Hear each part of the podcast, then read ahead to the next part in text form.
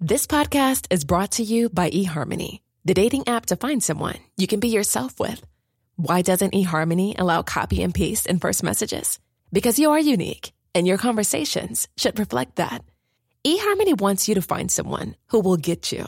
How are you going to know who gets you? If people send you the same generic conversation starters, they message everyone else.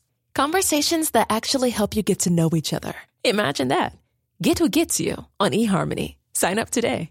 I'm Sandra, and I'm just the professional your small business was looking for. But you didn't hire me because you didn't use LinkedIn jobs. LinkedIn has professionals you can't find anywhere else, including those who aren't actively looking for a new job but might be open to the perfect role, like me. In a given month, over 70% of LinkedIn users don't visit other leading job sites. So if you're not looking on LinkedIn, you'll miss out on great candidates like Sandra. Start hiring professionals like a professional. Post your free job on linkedin.com slash spoken today. The Square Ball Podcast.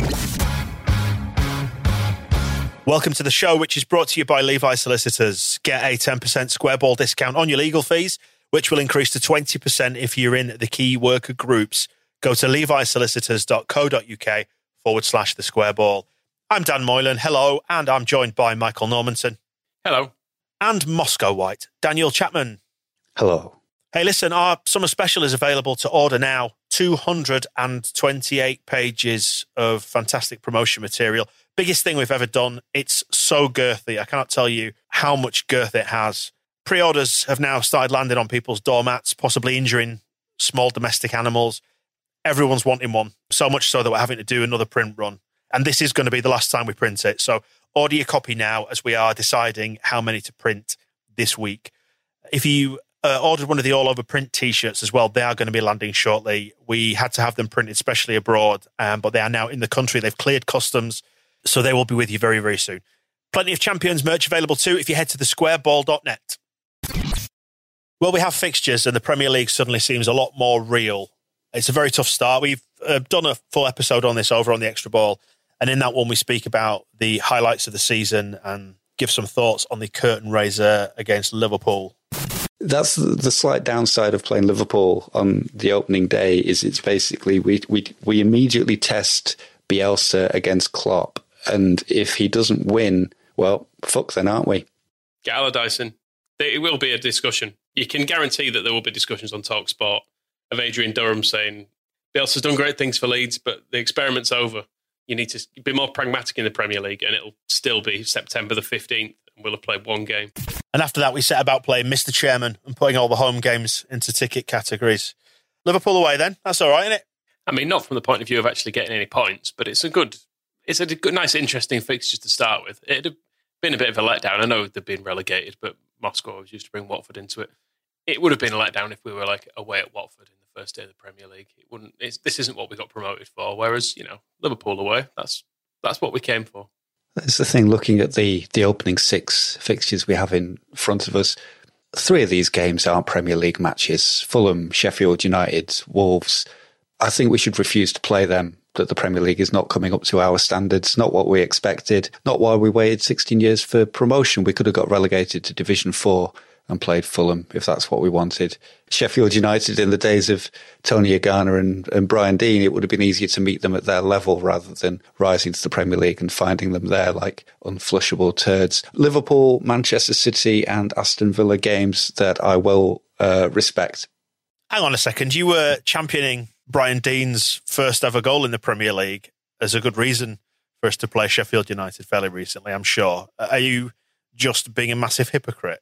Brian Deane is a Premier League footballer. Sheffield United are a fourth division club. It's how they got to the, the first division in the first place. Uh, Deane and Agana fired them all the way up through the divisions. Without him, they're nothing. Aren't we lucky, though, to be playing a club as special as Liverpool because they're such a special club?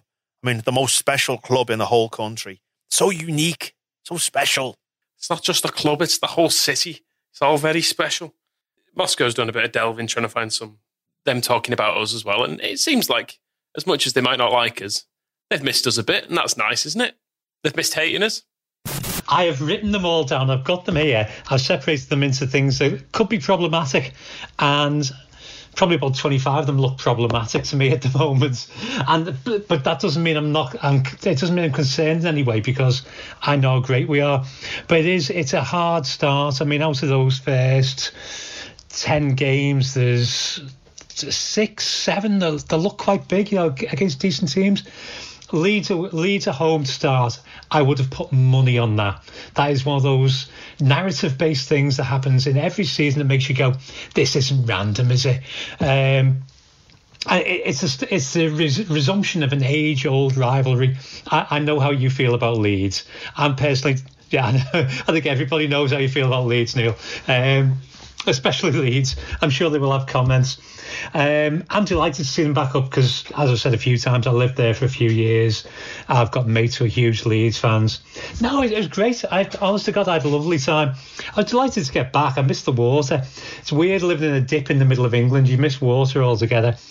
Uh, but I, am delighted to see them. Genuinely, you miss the sea. You, you don't realise. Honestly, it's going to be my first question to Ali McGovern. How important is living by the coast? But keep going, Ian. Um, you can't live anywhere that doesn't have a massive body of water next to you. You just no. It's, it's, it's wrong, wrong, isn't it? It's just weird. It is wrong. That's from the Anfield Wrap. Not quite sure what they're on about because we do have water in Leeds. It is a thing. But it's not the Mersey.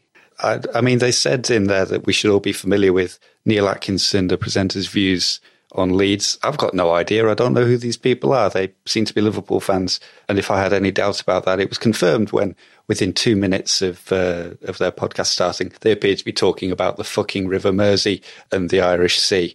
The the things that struck me, apart from the uh, the Mersey chat, and uh, we cut it off shortly before they did start. Um, they faded up Gerry and the Pacemakers.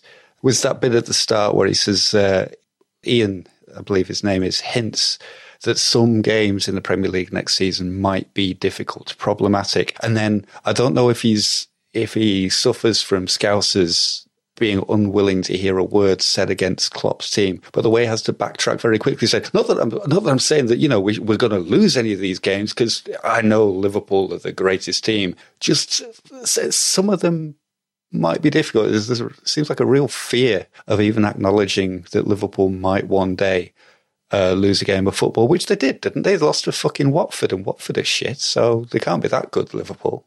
We'll say this on um, Neil Atkinson, who they mentioned there. We met him, didn't we, at the, uh, or we saw him in action rather at the, the Football Supporters Federation Awards, and it might have just been the booze talking, but he likes Liverpool an awful lot, and I think he thinks it's a very special place. I think it, that's Liverpool in general. They seem to like they like Liverpool, which there's nothing wrong with, by the way. It's good to be proud of your home city. It's just maybe good to allow other people to also be proud of theirs. Moscow, you also found this from the Red Men, which is on YouTube. They aren't shy though. I think their opinions are fairly clear.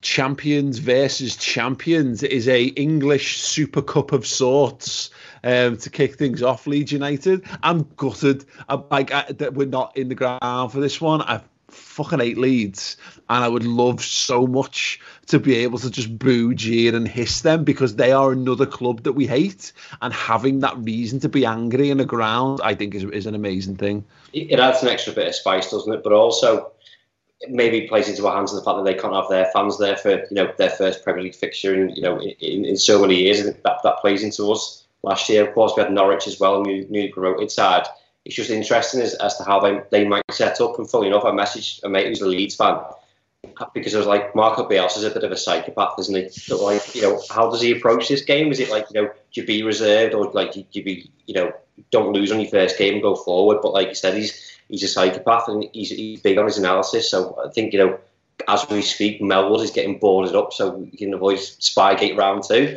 But yeah, yeah for an opening fixture, I, I, I, think I'd prefer Leeds, like, like, you said. It's a shame we can't have fans there, but you know, at least it's something extra spice to excited about because we've got that history with Leeds. Obviously, Tony Yeboah can't play in this one, so that's, that's an added bonus as well. Like, so it'd be interesting. A couple of things to flag up there. It's good to be back, isn't it? If you do want to buy your uh, Leeds Scum are back t-shirts, by the way, the squareball.net, I think you can see why they are necessary. Marco Bielsa, who's he? Psychopath, apparently. Is it the Italian fellow that Peter Shilton was talking about on Sky Sports News a year or two ago? Also, given the uh, the gantry gong doesn't get much use while we're playing behind closed doors, should we consider repurposing it perhaps so we can uh, let it ring out loud and clear whenever somebody brings up fucking Spygate yet again. What a funny line that is. Oh yeah, we'll have to stop people from spying on Melwood. Ha ha ha ha ha. I mean, the main thing they did is uh, is boarded up so the women's team couldn't get in. That was uh, the the last update I saw from the, the Melwood overhaul. Send them to play in uh, in Tranmere and keep them well away from the actual nice pitches. I think um, the official party line in Liverpool, isn't it, is that women are a distraction and are not welcome. That's, I think, what they said. I fucking hate women, but as much as I fucking hate Leeds. I mean, they are right to an extent. Like it is. There's a reason that you know you didn't go digging around Championship team podcasts for, for clips because you knew that they'd hate us, but without any reason. Whereas this is nice. This is good. It's a good thing. There is in uh, in the clips that I haven't included. There is some sort of more sober discussion of kind of um, how great it is to be playing Leeds United. That there is this history, and I think one of them used the term resonance to the fixtures, which I think they, I think I might have said that last week. So I need to stop thinking like a scouser. But um, there is also then the um, the eyeballs on Stork's madness that this is the opening day fixture to fit the narrative, as if there is some kind of matrix style control going on behind the scenes that um, is altering Liverpool's fixture lists to, to suit storylines that will not necessarily help them. Whereas I would have thought, you know, playing a promoted team at home on the opening day is an absolute gift for uh, the Premier League champions. Psychopath or no psychopath? But they're so special, they should be able to pick their own fixture. Bielsa is not a psychopath, by the way. Maybe he meant psychopath. Maybe he's confused about where the uh, Spygate incident happened from. He was standing on a psychopath in the Mersey. Good news, anyway. We've got a kit to wear on the opening day. That's out at last. Uh, as we record today on, on Monday, the 24th of August, we've seen queues from the crack of dawn at the Elland Road Club shop. So people seem to be lapping up the old, the old white Adidas number. Uh, what do you make of it? I think it's quite nice. I would have liked a little bit of yellow on it, but generally speaking, it's a nice kit. I look forward to seeing us wear it. It is the absence of yellow that is the the problem. I don't know if they've decided that there's enough on the badge or what, but it just needed that little that little bit. And I kind of had a look through some of my old favourite shirts just to see how they they worked. And it's always, I mean, blue is the predominant kind of contrast colour that we we rely on because it shows up nicely against white. But Umbro always had this right where if you looked at their collar, you'd have like a thick blue collar and then you just have a thin bit of yellow going through it, just enough so it was there. Whereas Adidas haven't fucking bothered, They're probably too busy polishing their paintings of Franz Beckenbauer in the offices. And uh, it's just that little lack of attention I feel has uh, has let it down slightly. That and that the um, sponsors logo is fucking horrible. But it's white, so that's fine. And it's good that the Leeds United Club Shop has got a website as as reliable as our own. Unprecedented demand, same as it was for us. Same as it was for us with the home kit. My opinion on it. My first thoughts on it, I thought, oh, it's a bit plain, but then actually I realised that's its greatest strength. And I realised in the same kind of way that I liked the Asics one that was like a turtleneck. I mean, they got that collar wrong, but same sort of stylings as that, just nice and minimalist and white. Because it's easy to get a white shirt wrong, as we saw with that bloody awful tyre track thing up the front that looked like a packet of Regal king size. Was that the low point for home shirts? It probably was, wasn't it? Absolutely, 100%. They described it as a retro stripe, but uh, we'd never had a fucking band up the middle of the chest of a shirt. Even when um, Asics, they, they had some flack for putting a, a blue and yellow hoop around the middle of a shirt and got accused of it looking like a, a, a rugby kit. But at least it was kind of um, it was certainly in the background, whereas the, that Macron effort was more like a blue shirt with some bits of white on either side of the chest. And we saw the launch video as well. Some interesting characters in there. Jim White, Lee Sharpe. I did kind of start off watching, thinking, why are all these non-Leeds people uh, on this? And I, I'll be honest, I didn't even realise who Lee Sharpe was to begin with. I think it was only when I saw someone mention on Twitter. I watched it through once, then I looked at the comments, and someone said, "Why is Lee Sharpe there?" I was like, "Was Lee Sharpe there?" I think I was just watching it on a small screen. I actually thought he looked a bit like James Milner at a first glance. I mean, it was fine, wasn't it? Did the job. Kit launch by numbers, get the video out, get the right faces in, confuse people with Lee Sharpe, move on. Can't go far wrong with Lucas at the end, though. So, uh, yeah, decent job on that one. Um, pre season. Now, a lot of people are asking what is going on with pre season. We did speak to, to Phil Hay over on the Phil Hay show this last week uh, about this, and this is what he had to say.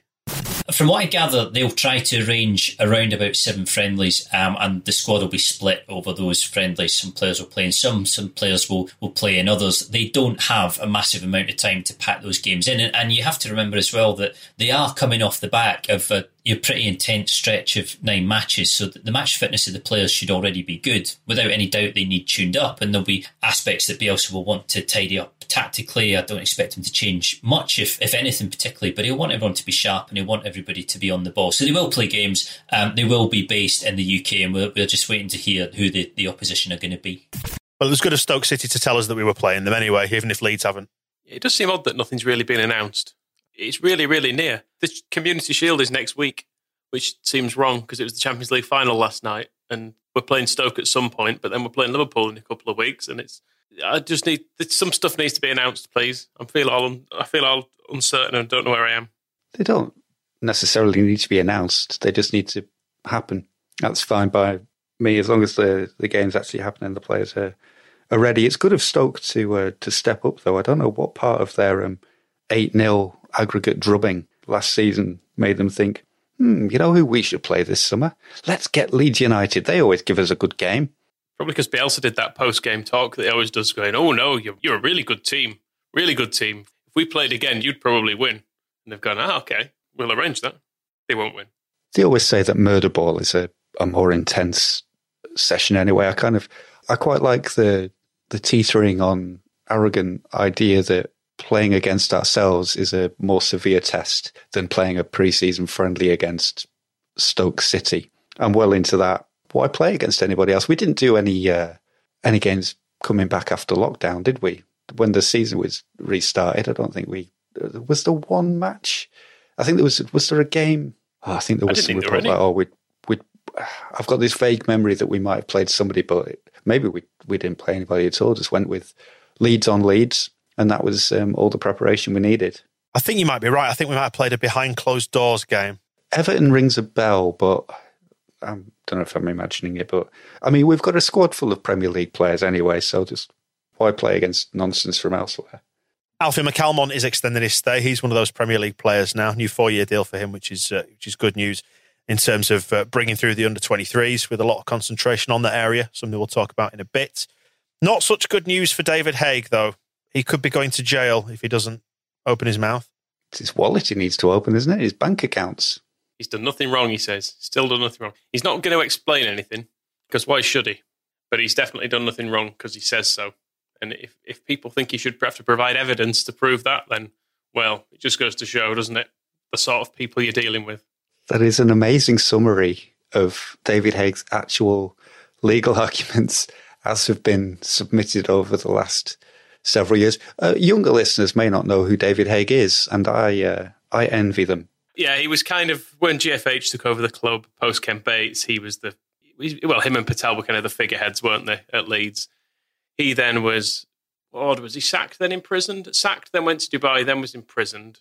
He was managing director, and remember, he tried to buy the club off GFH, and they decided to sell it to who you know the company he worked for but they decided to sell it to Massimo Cellino instead, and um, he left. He he uh, he. I can't remember the um, the Mad Friday run of things. He certainly he he lost his job that night, whether he resigned or or left, but then came back the next day, as everybody came back the next day. I'm pretty sure he resigned on principle, then realised he needed a job, so went, oh, actually, no.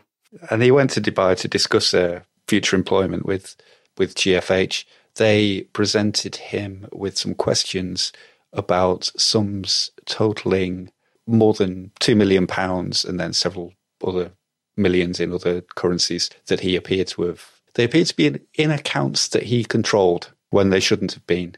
And he went to jail and has been angry about it ever since, fighting to clear his name with absolutely no evidence to uh, to support it uh, whatsoever. The, one of the key example, uh, key parts of the latest judgment. So he's he's continually appealing. He served his his prison sentence, but now GFH want their money back. The explanation he always gave was that he had a two pronged defense. One that he didn't forge the invoices that then were paid into accounts that he ultimately turned out to control, but also that he was owed that money anyway, therefore he should be allowed to keep it.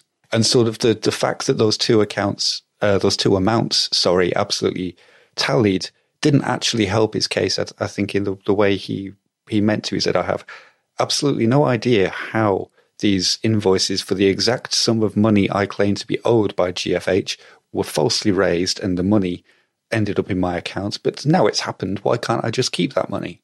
All's well that ends well. Look, everything t- turns out everything's worked out right. Who knows who's maybe someone's put a I don't know a bank assault code in wrong or something, and all the money's ended up in my account. But you know, when I was owed it, that's fine. These things happen sometimes, and I think we should all just call it quits, right? And it's worth pointing out as well three separate accounts um, from memory. So it wasn't like one sum of money went to the wrong account. Um, three separate payments went to different accounts, and they all turned out to be what a coincidence. David has uh, the sort codes for them all. And then the other uh, thing is about his um, his treatment in, in prison and the, the, psychological trauma that he he suffered there, as well as the physical abuse, which his own sister now is uh, giving evidence against him, claims that he had internet access all the time. He was in jail and he had a butler, and said he was basically being very well treated. The um, the courts he's he's saying that he's not been able to to properly put his case. The reason he can't put all this evidence forward is because whenever they hold a hearing, they keep scheduling these hearings while he is in hospital, um, having uh, treatment for the, the problems uh, that have arisen from from being thrown in jail unfairly. And I can recall reading in one of the previous judgments they laid out the timeline where they uh, they sent him, uh, they instructed him to appear in court on I think the 10th of October he didn't turn up and submitted evidence to say that he went into hospital on the 9th of October. Therefore, how could he have, uh, have attended and why did they schedule this hearing while he was in hospital? And I think the it was quite easy to work out that he'd perhaps taken himself into hospital um, or at least out of sight on a date when he knew he was supposed to be defending himself in a in a courtroom. It keeps going on this. I mean, David Haigh does say that he's planning to appeal against it. Um, he's willing to challenge the decision in the European Court of Human Rights. I, I've been following this off and on when I can be bothered to take an interest for how long has it been? It's six years. Um, and that's, I mean, we're not even taking into account all the absolute madness um, involved with him uh, allegedly falsely claiming to represent um, an imprisoned princess. Have you seen Tangled, by the way? oh god! I mean, I'd... Mr. Justice Henshaw is having has got no time for his shit, though. Basically, is, is the summary of it. There is, in particular, no evidence of any kind, let alone independent evidence, that Mr. Haigh was actually in receipt of treatment during the time of which the present hearing has taken place.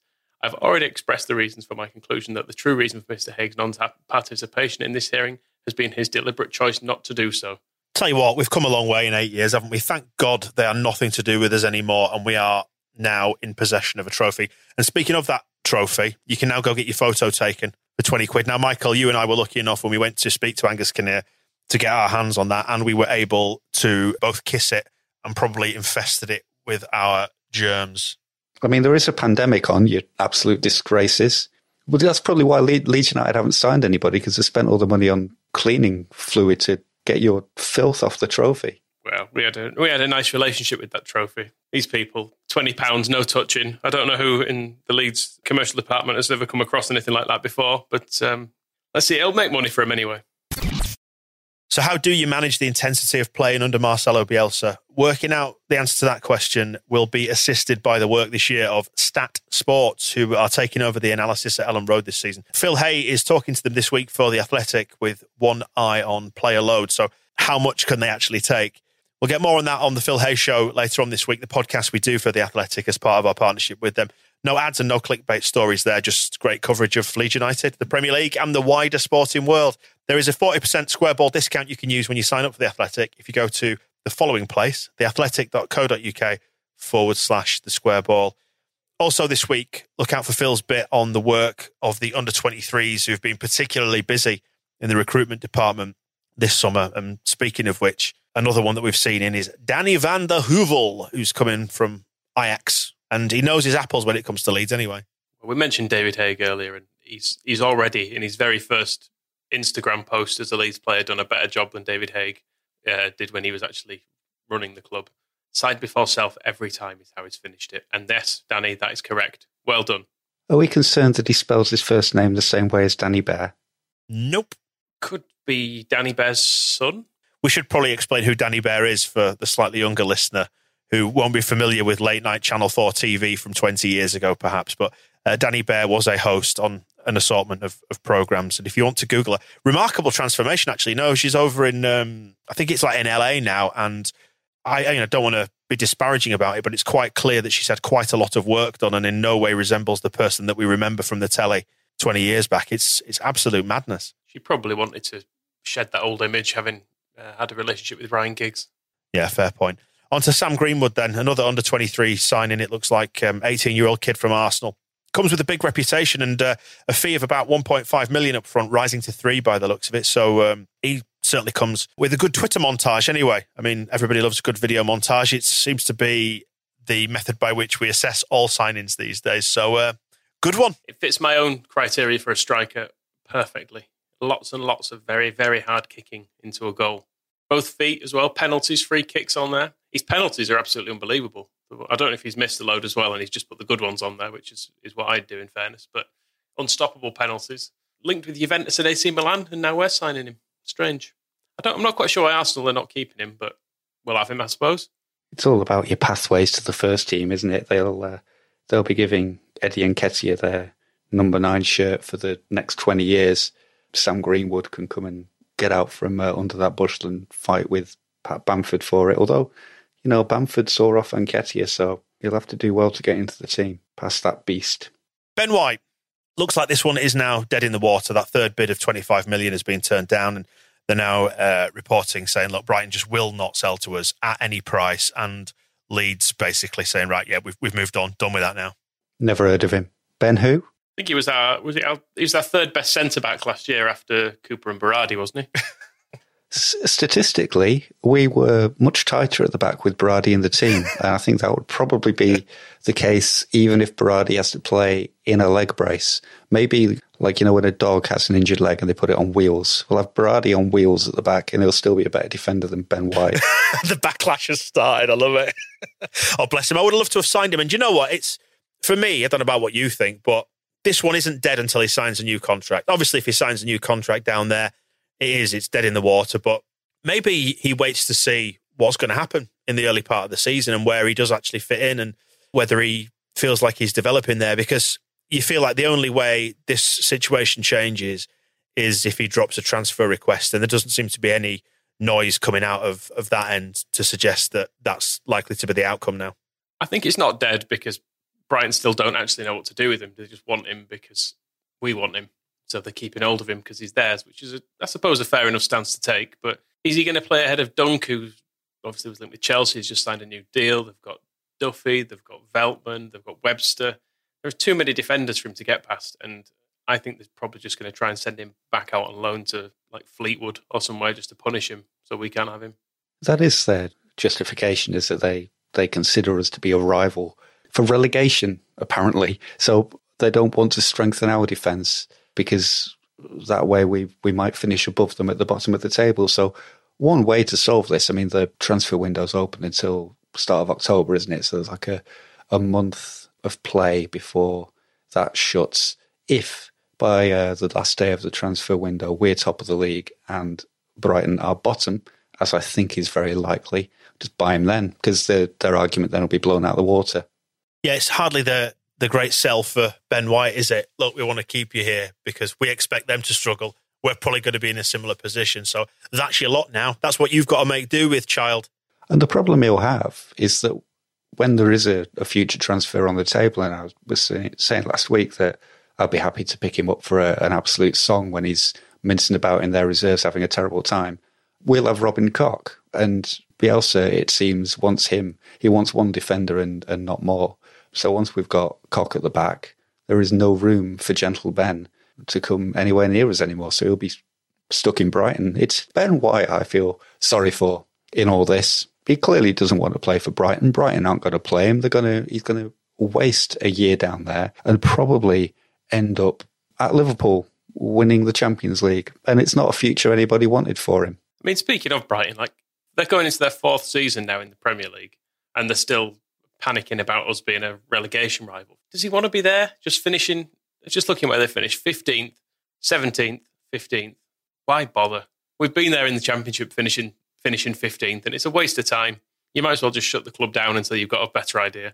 I'd love having uh, seeing him have the conversation with Graham Potter about the the plans for the coming season. The eager little Ben who's just come, you know, he's got his his championship medal in his hand, and he's just had the best season of his uh, life with the the nicest people he's ever met, the most fun he's he's ever had, and saying, "So what we're saying, boss, you're gonna you're gonna play me, and we're gonna go for the UEFA Cup."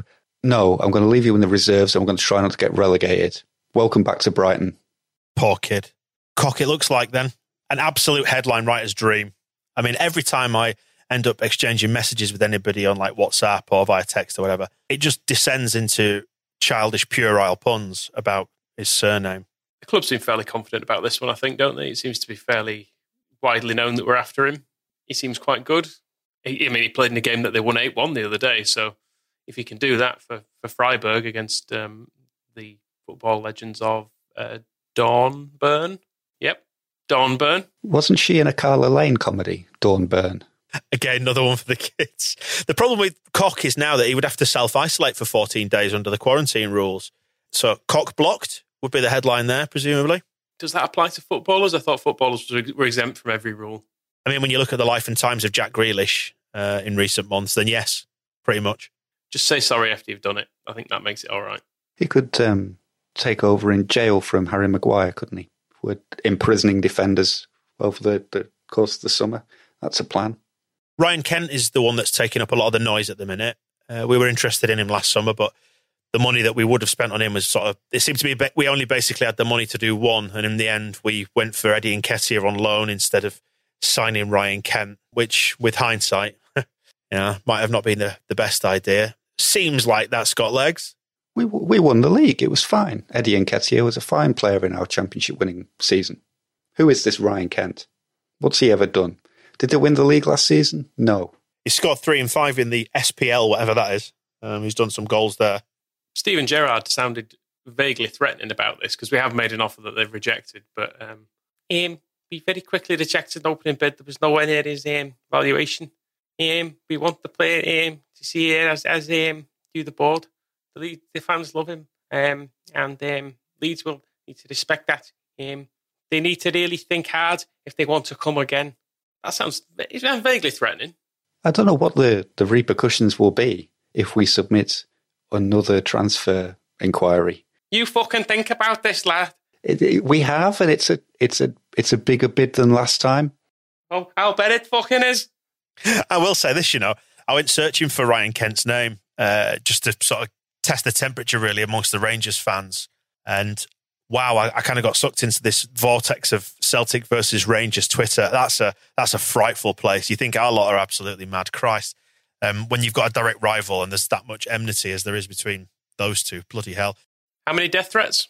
None that I found because it was generally centered around Ryan Kent, and I ended up just kind of going down, you know, on tangents from that point. But um, the Rangers lot seem to be a little bit mystified as to why he would want to leave the SPL and come to England with its highest profile league in the world to work with one of the greatest coaches in the world. It seems to be a little bit beyond some of their wits to understand why you might want to do that. Don't get me wrong, Rangers are, a, in their own way, a massive club. And when you're playing at Ibrox, I'm sure it's a really good place to play and it's a great atmosphere. It's a really amazing old stadium and stuff. But then the week after, you have to go to Clydebank or somewhere and then it's not quite so good. Sounds like there's a release clause in there anyway. So it's getting to the stage now, isn't it? It's uh, it's get it done time. Get in there, meet the release clause, or as near as damn it, get him out of there. Get him signed. Get some players signed. Sign everybody. Bielsa has been after him for this is his second summer pursuing him, so he must have some highfalutin ideas of either what he can do or or what he can become. And reading about him, it sounds like he can he can do several things up front, which is um, part of the appeal. The thing is, if we do sign Kent and he can play as it's being mooted, he can play out wide, he can play as a number 10, and he can even potentially play as a striker. Those are two other players that we're not going to need to sign because Bielsa would have said, well, bueno, he does everything. And I'm, I'm not sure where the, the fan base really is on this at the moment. Do we want to sign one player for three positions, or would we feel better about signing three players for three positions just for the the sheer security of the thing? I suspect that Kent would be a sort of a, a Pablo, not replacement, but um, in that kind of mould. You know, play the number 10 and potentially out wide as well. I, I still think we'll go for a striker on top of that. And one that's been mooted is Ollie Watkins. Not much to add on this apart from Phil Hay saying he's continuing to interest us, but other names that have been in the hat. A lot of noise with uh, Rodrigo, the guy who was at Valencia. 29 uh, year old Spanish striker. Doesn't necessarily fit the Bielsa mould in that he's he's pushing 30 and sounds like he'd be an awful lot of money. He's got a confusing backstory as, as this guy, because I must admit I didn't know a great deal about him. Then I looked him up and I was like, played for Bolton and scored one goal for Bolton in 17 appearances. He sounds absolutely terrible. We don't want this person. Uh, but then he's apparently done quite well at Benfica and Valencia. He's also got some weird ownership thing going on because he was, when he was at Benfica, he was technically owned by Peter Lim via Meriton Capital. Uh, Peter Lim is the guy who now owns Valencia and is also co-owner of Salford alongside the the Scum 92 people. So he bought the player and made him go on loan to Valencia before he'd bought Valencia to kind of show that he meant business. It's all very odd. I don't know if he's still owned by him. I'm, I do not feel comfortable having a uh, having a man owned by someone else playing for us. Is this human trafficking we're getting into? I'm sure that's what Bielsa would be accused of. The upside is that he's scored eight goals for Spain, which is quite a good record. I think um, getting into the rounds where we're, we're signing players who have played a lot of international matches and scored a fair few international goals. Even if we don't sign him, it's you know it's nice to be linked to him. I'd heard of him, so that's good. The Nicolas Gonzalez trail from Stuttgart has gone cold. They've spoken out, haven't they? Their sporting director saying it was serious at one point, but it never quite got down to, to brass tacks. That one and uh, Divock Origi linked from Liverpool again. Paper talk. I mean, some of this sounds like it needs to now go into internet bollocks. I was putting it together, and it's so there's so many links now to different people. I can't. I, I don't know which what lines there are. I feel like there needs to be some sort of Venn diagram for like definite internet bollocks and almost certainly happening, and then there's most of this stuff probably goes into the middle. The only one that I did, I felt confident was a guy called Rafael Leao, who's at AC Milan. And the reason I felt confident that was internet bollocks was that the headline was Leeds taking advantage of Zlatan's new contract to snap up this 21 year old ace would be brilliant. Also, it's on Football Insider. And Media Referee, which I think is a very trustworthy source. It couldn't be clearer, really. I mean, that headline tells the entire story uh, from start to finish. I've, I've, also been enjoying the Rob Holding links, which have been popping up as uh, Leeds told they can sign Rob Holding, which is, I'm pretty sure that's true of anybody. There's nobody out there. I mean, obviously, Brighton are saying we cannot sign Ben White. So the headline maybe should be Leeds told they can sign any player except Ben White. That probably sums up a lot of the speculation. And if we do get Rob Holding from Arsenal, there is a very real chance we could have Holding Koch at the back, who could then pass forward to Cook, which could baffle many a commentator. Lewis Cook specifically, there are links back to him, which will set hearts a fluttering in West Yorkshire. Fifteen million pounds apparently, and Danny Mills has had something to say about it. So does that mean it automatically goes into internet bollocks if Danny Mills has commented on it? Danny Mills also has commented that we uh, he wanted to see I've completely forgotten his name. Who's that England goalkeeper who's gone to Spurs?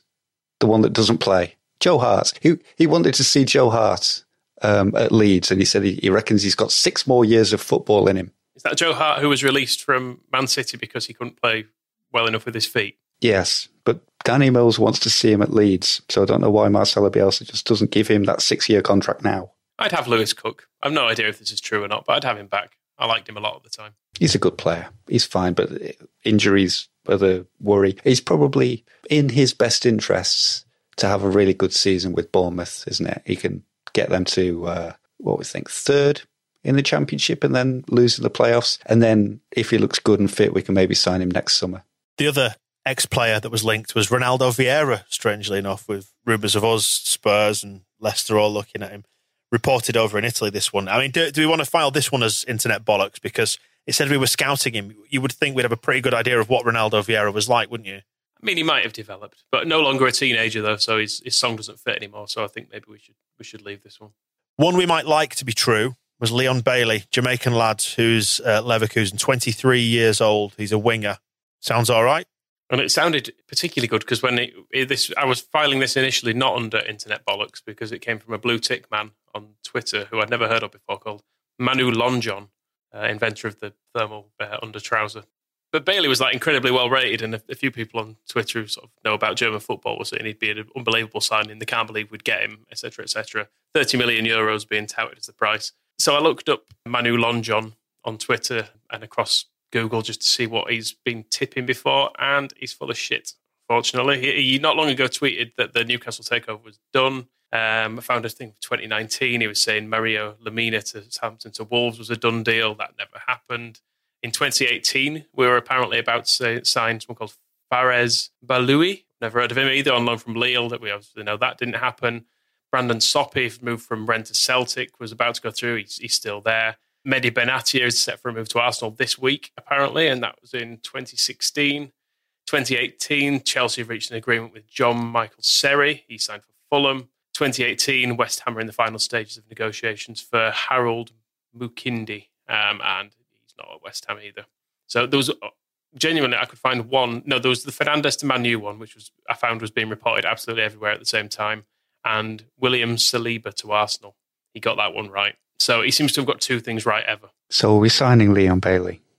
Who knows? Who knows? We might be signing Emmanuel Dennis though, who's a striker from Club Bruges, linked to lots of big clubs, and linked to us by um, you'll never guess, Manu. Oh, is he struck again? Yeah, and we're also linked with Maxwell Cornet, who's a Lyon forward who's been playing in the Champions League for them. Can you guess where he, we were linked? An ice cream van.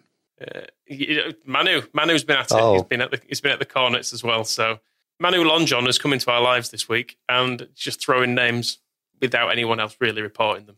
So ignore him. It would be my advice until he can prove himself to be correct on at least something. And yet still more reliable than Football Insider.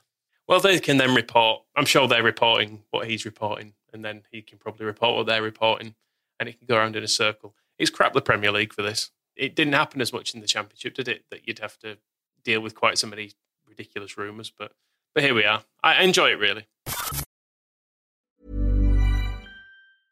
Hey, I'm Ryan Reynolds. At Mint Mobile, we like to do the opposite of what Big Wireless does. They charge you a lot, we charge you a little. So naturally, when they announced they'd be raising their prices due to inflation, we decided to deflate our prices due to not hating you.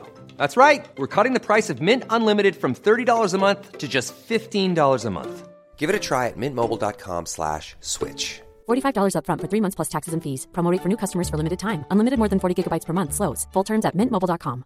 Wow. Nice. Yeah. What you're hearing are the sounds of people everywhere putting on Bombas socks, underwear, and t-shirts made from absurdly soft materials that feel like plush clouds. Yeah, that plush. And the best part? For every item you purchase, Bombas donates another to someone facing homelessness. Bombas. Big comfort for everyone. Go to bombas.com slash ACAST and use code ACAST for 20% off your first purchase. That's bombas.com slash ACAST. Code ACAST. Life is full of awesome what ifs and some not so much, like unexpected medical costs. That's why United Healthcare provides Health Protector Guard fixed indemnity insurance plans to supplement your primary plan and help manage out of pocket costs. Learn more at uh1.com. It's all over the booze baton, the Jean Kevin Augustin. We now know where our promotion parties are going to be. A quick explanation on this, then, if you are new to this. It was the idea of Eden J. Harris, who's on Twitter, our mate Garden. We started the season hosting the party destination in Leeds. Once Stoke beat us in the League Cup, it passed to them and changed hands from there in the same way. Liverpool ended up with it, so we opted to split it in two when they lost in the Champions League to Atletico Madrid. Southampton ended up with the domestic version. That's the booze baton party. That is locked in for the South Coast. What could possibly go wrong there? The European version passed through several hands and was ultimately renamed, rechristened the Jean Kevin Augustin when it went to um, RB Leipzig. I mean, just to, to chart the journey of this thing, it did start off with Bristol City versus Leeds, but eventually came down to the biggest game in club football in the world, the Champions League final and well, we know about the outcome from that, don't we? Bayern Munich won, um, Paris Saint Germain nil, which means we will be celebrating our promotion in Munich. Again, what could possibly go wrong? You know, I watched that game and it wasn't mentioned once in the commentary. The uh, Jean Kevin Augustin. They were just talking about winning the Champions League. Pathetic. I'm looking forward to this though. I think um, we can go and we can. I mean, we'll talk about it off uh, off the podcast probably, but we'll, we'll be aiming to break into the Bayern Stadium and reclaim the European Cup from them. It'll be there now. At least we know they'll at least have probably the current one there, so we will take that. Drag it right back to Elland Road, and I don't see that anyone will have a problem with that. And rip one of those stars off their shirt. Worth saying though that Munich is a fine, fine city. I went there two years ago with my mates, drank a lot of beer, so can attest that the beer is good, and the um, the beer kellers are good as well, where they drink the beer. Funnily enough, that's why they're named like that. Oh, is that it? Is that it? Right. That's where it comes from. I, in looking at this, because obviously we can't do anything with Bayern Munich because they're scum, but 1860 Munich, who you might remember, Dan, we played in a Champions League qualifier rather than the actual Champions League proper. They've managed to really lead it up even more than us. They've been down in the fourth tier, and I I'd actually assumed they were still sharing the Allianz Arena with Bayern, but nope, they're out of there and they're back in the uh, the Grunwalder Stadium, which is where we played them, which is a better stadium anyway. Let's face it. We're proud to have a Leeds company supporting us on the podcast. They have branches across the country as well. And Levi Solicitors will give you 10% off your legal fees for being a listener to this podcast. They've got a full range of legal services for both people and businesses. They deal with property matters, employment issues, wills and probate, all that sort of stuff.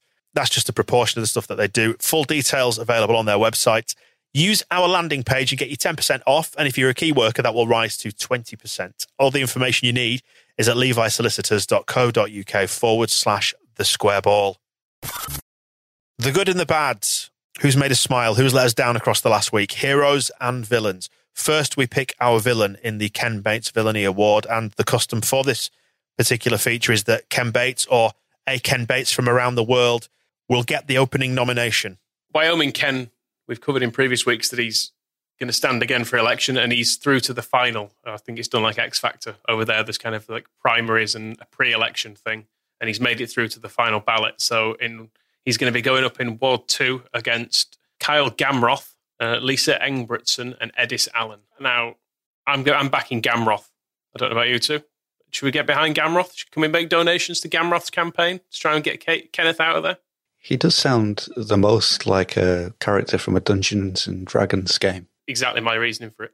There is a full Middle Earth vibe to that, without a doubt. Sadly, Quinn Snow lost in their bid to get on the final ticket, which I'd quite like to back Quinn Snow as well, because that's another fine name. But uh, it's going to be Ken. I think Ken was, I think he came third in this kind of early, the first round of it. So he's he's on the ropes a bit, is Ken. I think he wanted to murder cats and drag children to poisonous swimming pools is maybe going to count against him, but we'll see.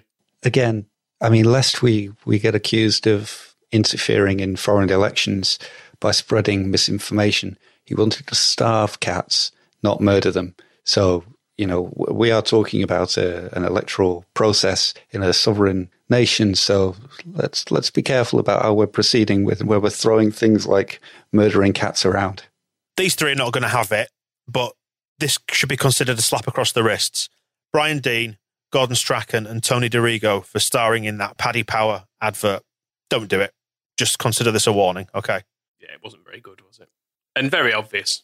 Dino looked so happy. When he t- puts the binoculars down, he looks straight at the camera and he just smiles. You can sort of, there's an expression on his face like, look, I know I shouldn't be here and this advert's going to be terrible, but it's me. Ten You're grand's ten grand, eh? Well, no, I think he just wants to, you know, say hello. Like, He's just smiling at the camera, like, hiya, it's me, it's Dino. Good to see you. And he, he's like that. He has that sort of relationship with all his um, old clubs on social media. Whenever they're like Sheffield United have a good result, he'll tweet about that. And Boro and Benfica and Leicester. And he's always like, happy to, happy to see that, that uh, the old Leicester got a win at the weekend. And he wasn't at Leicester long, but their fans are always like, thanks, mate. That's nice of you. And I feel like his entire involvement in the uh, in that charade of an advert was just, oh, yeah, all right, it'd be nice, nice to just go on camera and grin. On to more worthy candidates then now. Um, Neil Warnock. I mean, I don't know if you two, I added his name to the list, but I didn't really. I, I'm going to ask you two questions now, but there's no real need. Guess where Boro are going for pre season? Cornwall, Correct. Guess who he's trying to sign? Paddy Kenny.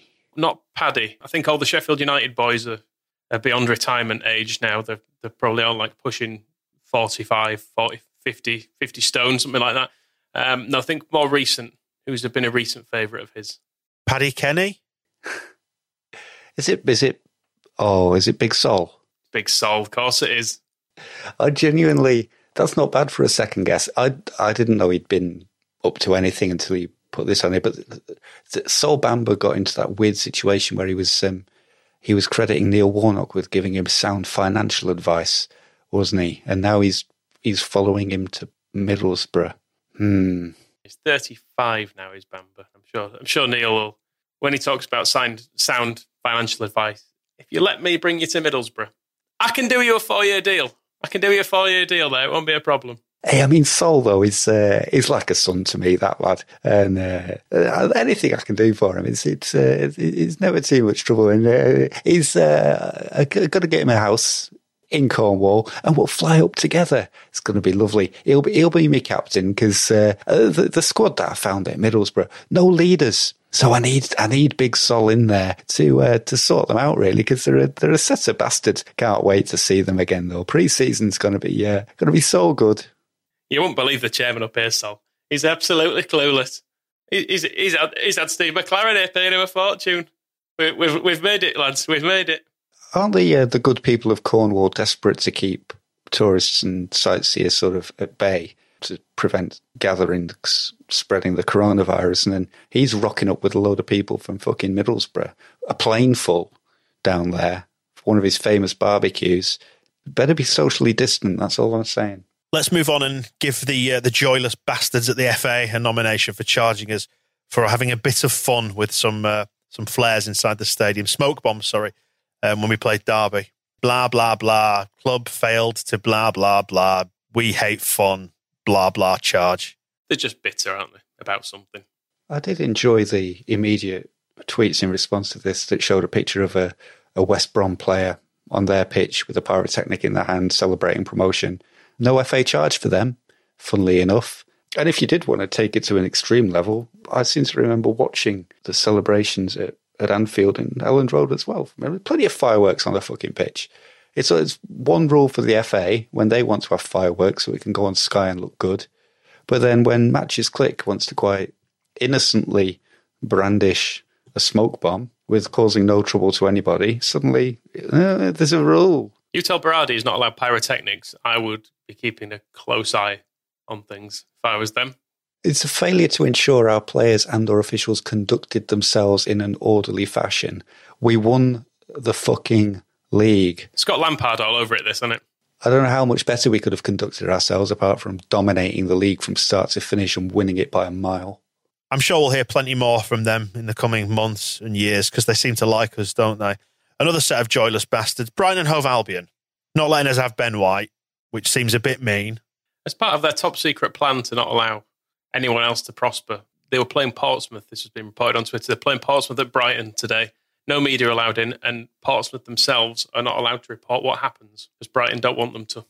So presumably they don't want the world to know that they're playing eight centre backs and have got some new ball method of staying in the Premier League forever. Or that Ben White has been relegated to Waterboy or whatever. Another one of our ex players has been doing naughty things. Moscow, you found this one. Bailey Peacock Farrell has got a new contract for doing nothing apart from growing his hair. As far as I can can tell. Fair enough if he, if uh, Burnley want to give him a pay rise for doing zero since he uh, transferred there, but there is no reason um, I can see for Bailey Peacock Farrell to be pictured in pre-season training wearing an Alice band because his hair has grown so long. This I know we we had our problems with um, Liverpudlians earlier, and I feel like before we're nominated as villains, we should probably get in ourselves a, an apology to the listeners who tune into this podcast, hoping to hear good, solid Yorkshire accents and had quite an assault of Scouse earlier. But this is what living near Manchester does for you, because I mean, Bailey Peacock Farrell won't be hanging around in Burnley because why would you? But he's clearly having his haircut on Deansgate, or not cut, as seems to be the problem, styled. And you know, I've I've nothing against longer hair or stylish haircuts, it's fine. But you're Bailey Peacock Farrell. Don't wear long hair with an Alice band. You're not Ian Walker. This is it. He's was he even born when Ian Walker was was doing this? It's um it's it's a retro 90s goalkeeper look that I feel you have to at least have a game for the first team to be able to go near. It's not what anybody wants to see in football. Bailey Peacock Farrell with an Alice band. Ian Walker didn't even bother with an Alice band, did he? He just had like a, a kilo of lard smeared through it so it would it, so it would stick to his scalp. I mean, this is the big risk with this hairstyle that he's rocking. I've not been able to find any trace of how it's looking when it's not restrained. We need to speak about Barry Douglas, don't we? Though Barry Douglas looks great, and as I, s- and he actually plays football from time to time. the chap with the long johns, what was his name? Manu. Are we giving him a nomination? Manu Long John. Yeah, just stop it, mate. What are you doing? I, I know you've got a Twitch account and stuff. You're trying to get people to watch, but it's not making stuff up. It's not nice. It's adding loads of time to my prep sheet, trying to work out all this bullshit you, you're making up. Reports me when it actually happens. Now, who else needs to stop it? Marcelo Bielsa. Stop being a Robin Koch. I, th- I was assuming you were going to be nominating Dermot O'Leary here for being a grass. For the benefit of anybody who's not familiar with this story, this is the uh, the one that went viral across the last few days of a chap who it appears stole some uh, some goods from TV personality Dermot O'Leary uh, and looked a lot like Marcelo Bielsa. I mean, when I say a lot, a lot when you look at grainy CCTV footage. It's not even that grainy. That's actually quite a clear picture, and it's a picture of Marcelo Bielsa, which is the big problem. He's not wearing Adidas or Leeds United training gear, so it isn't. He is. It's an Adidas T-shirt. Is it? Yes. Yeah. Oh shit. Okay, I didn't realise that. Yeah, maybe it is him. Just It's delete this even- section.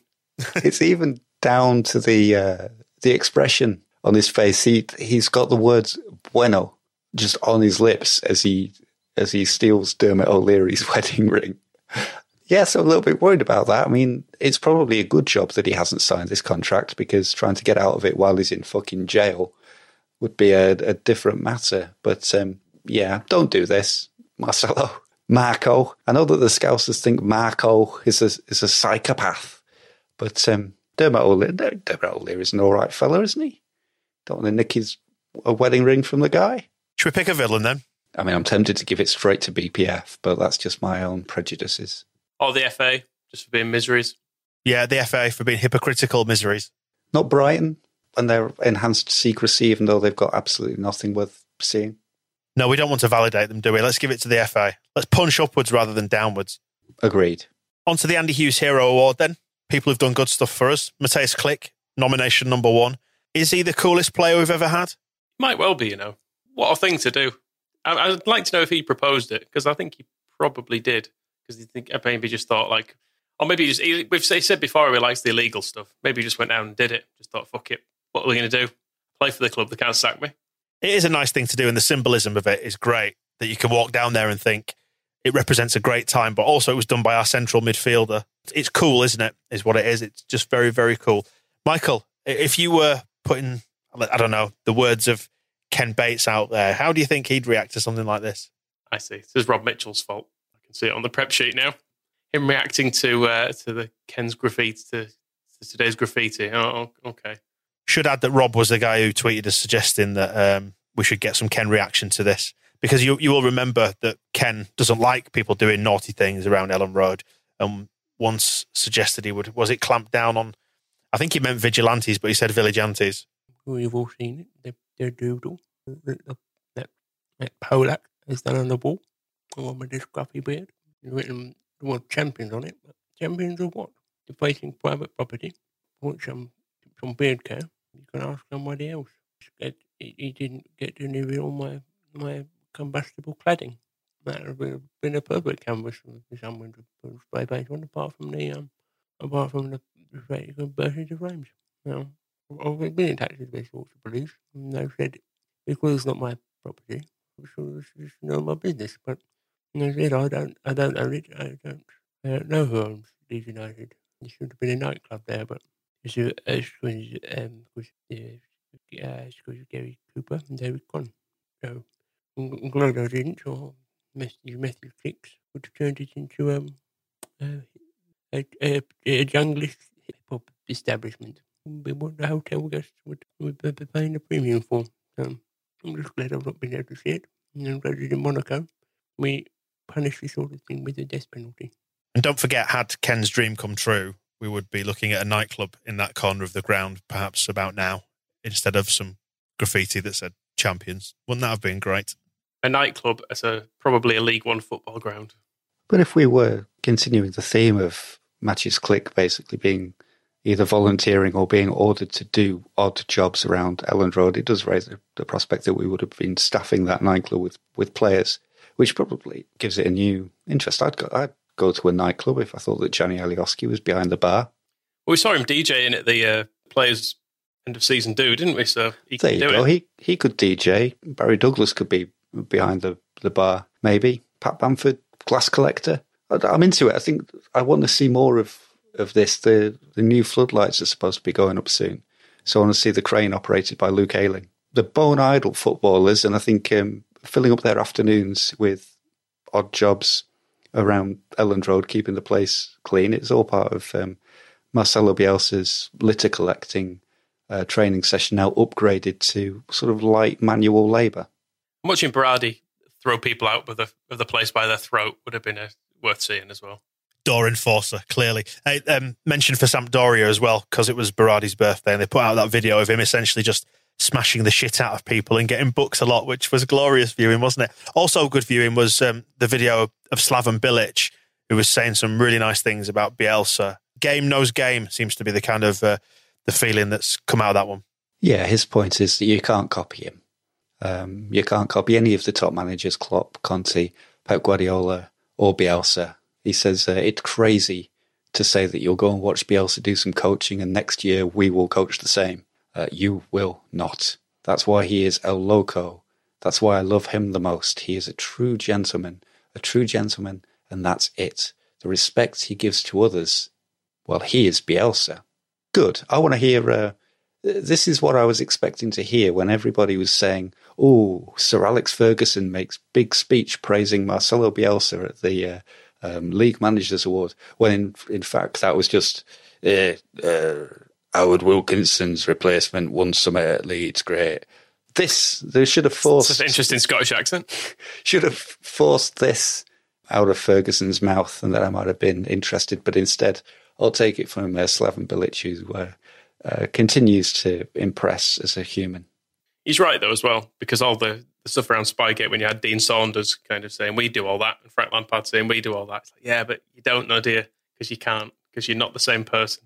And got, like, I'm pretty sure Kevin Blackwell was like the most qualified coach in the world, wasn't he, when he was here? And didn't he like to tell us about it? He'd been everywhere, hadn't he? Been to South Africa, been to Juventus, been across the globe watching training sessions. And the thing I've concluded is that Robbie Blake is a winger. Hang on a second. I think you must have something wrong here because what you've just said there, Michael, has just reminded me that uh, Klopp, Conte, Pep, and Bielsa. Did somebody forget to put the word Lampard in that? Has it been accidentally deleted or something? Village doesn't know the code. Uh, we need to give some love to Kamar Roofe, uh, Rangers, who scored his first goal for them, and to. Is it Roth or Rothe? Well, I mean, I wouldn't like to say. I think it's Roffle.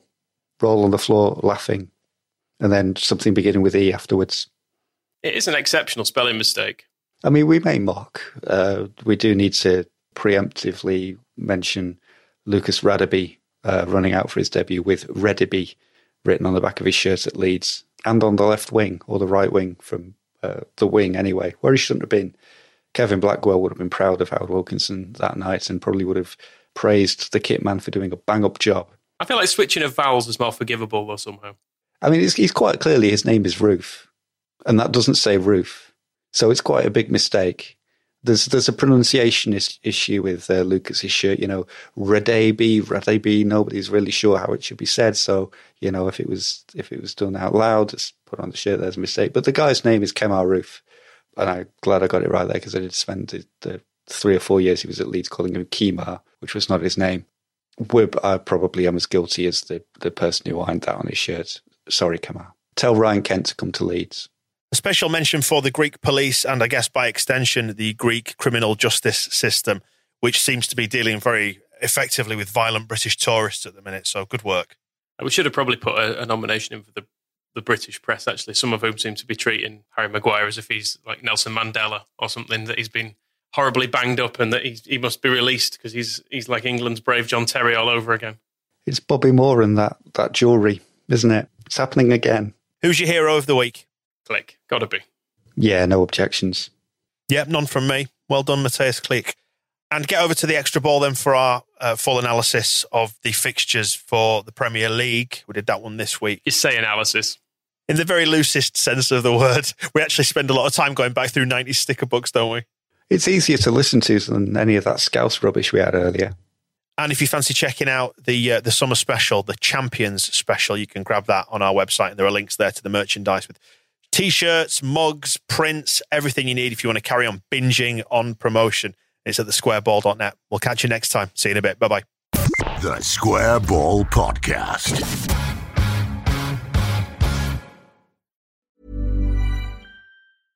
Imagine the softest sheets you've ever felt. Now imagine them getting even softer over time. That's what you'll feel with Boll and Branch's organic cotton sheets. In a recent customer survey, 96% replied that Boll and Branch sheets get softer with every wash. Start getting your best night's sleep in these sheets that get softer and softer for years to come. Try their sheets with a 30-night guarantee. Plus, get 15% off your first order at bollandbranch.com. Code BUTTERY. Exclusions apply. See site for details.